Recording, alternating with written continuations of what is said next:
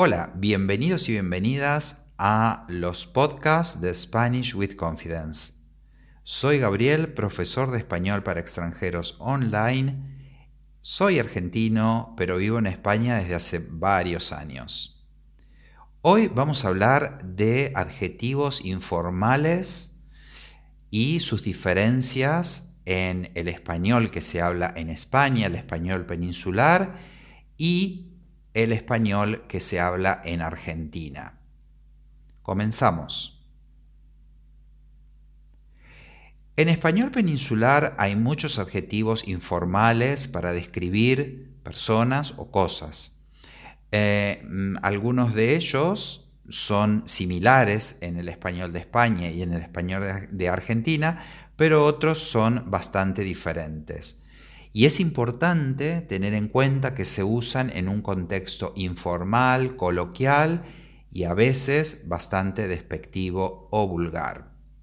Vamos a empezar con el primero, guarro o guarra. ¿eh? En España, la palabra guarro o guarra se refiere a una persona sucia, desalineada, grosera, sin modales, y también puede referirse a una persona obscena. En Argentina tiene otros nombres. A un guarro lo llamamos mugriento, guaso, guarango, roñoso, grasa. Y si se refiere a una persona obscena, se le dice, por ejemplo, viejo verde, ¿eh? generalmente referido al sexo masculino. Por ejemplo, una casa o una persona mugrienta, grasa, roñosa, ¿eh? En cambio digo que una persona es guasa o guaranga. ¿eh? En cualquier caso, su significado es muy negativo. Otra palabra muy común eh, en España es chulo o chula. Chulo o chula en España significa bonito, pero también arrogante. ¿eh? Por lo tanto, vamos a tener que tener en cuenta el contexto. Y siempre, como digo, antes de usar una palabra, tenemos que estar bien, bien seguros eh, del contexto en el que la estoy diciendo. O sea que puede tener tanto un significado positivo o negativo. Por ejemplo, una casa eh, puede ser chula, un día puede ser chulo, es decir, bonito, pero una persona chula es una persona arrogante. En Argentina, en sentido positivo, en el sentido de bonito, se diría lindo. ¿eh? Por ejemplo, una casa linda, eh, una persona linda, eh, un día de 10. y en el sentido negativo mm, nos referiríamos a esa persona como agrandada o agrandado, Langa, ¿eh? langa es un término eh, del vocabulario lunfardo. Ya otro día en otro podcast vamos a hablar del, lunfardo. ¿eh? Pero digamos agrandado. Mm, esa persona es un agrandado. vale. Vamos a ver otra palabra, la palabra cutre. En España, cutre significa pobre, barato, de mala calidad, ¿eh?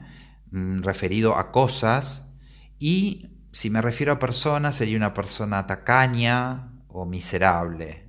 En Argentina, eh, una persona cutre referido a, cosas sería una cosa de cuarta, o una cosa berreta, o una cosa grasa. ¿eh? Y si me refiero a una persona, sería más o menos lo mismo, tacaño, miserable, ¿eh? referidos a, refiriéndome a personas. Por ejemplo, un coche berreta, un coche de cuarta, eh, pero una persona tacaña o una persona miserable. Miserable, mm, ojo, porque también eh, me puedo referir a diferentes cosas. Una persona miserable es una persona en el sentido de tacaña con el dinero, ¿no? Eh, muy mm, conservadora con el dinero.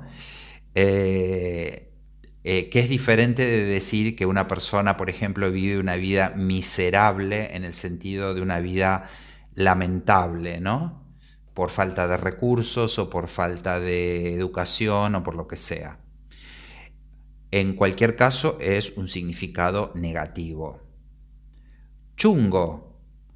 Chungo o chunga en España es, por ejemplo, si me refiero a una persona, es una persona difícil de tratar, complicada, problemática, eh, o algo que está en mal estado.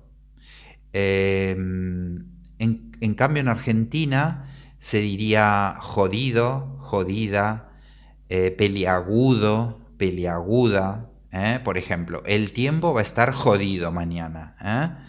esa persona no me gusta porque es jodida, o sea, es complicada, es problemática. Eh, o la situación económica está peliaguda, ¿eh? está difícil, complicada, también tiene un sentido negativo. Por último tengo otra palabra que es guay o molón, molona.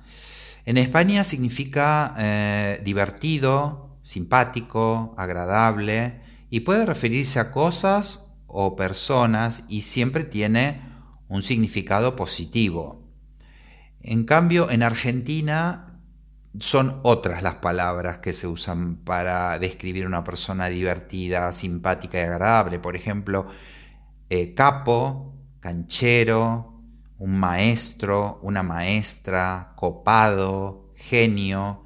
Por ejemplo, digo, ese tipo es un genio, o ese tipo es un maestro, o esa persona es una capa, ¿eh? o, esa persona es una genia. ¿eh? Entonces, la verdad que son palabras bastante diferentes. Bueno, espero que este, este podcast que tiene un poco de cultura y un poco de vocabulario eh, te sea de utilidad, te guste y nos vemos en el próximo episodio. Adiós.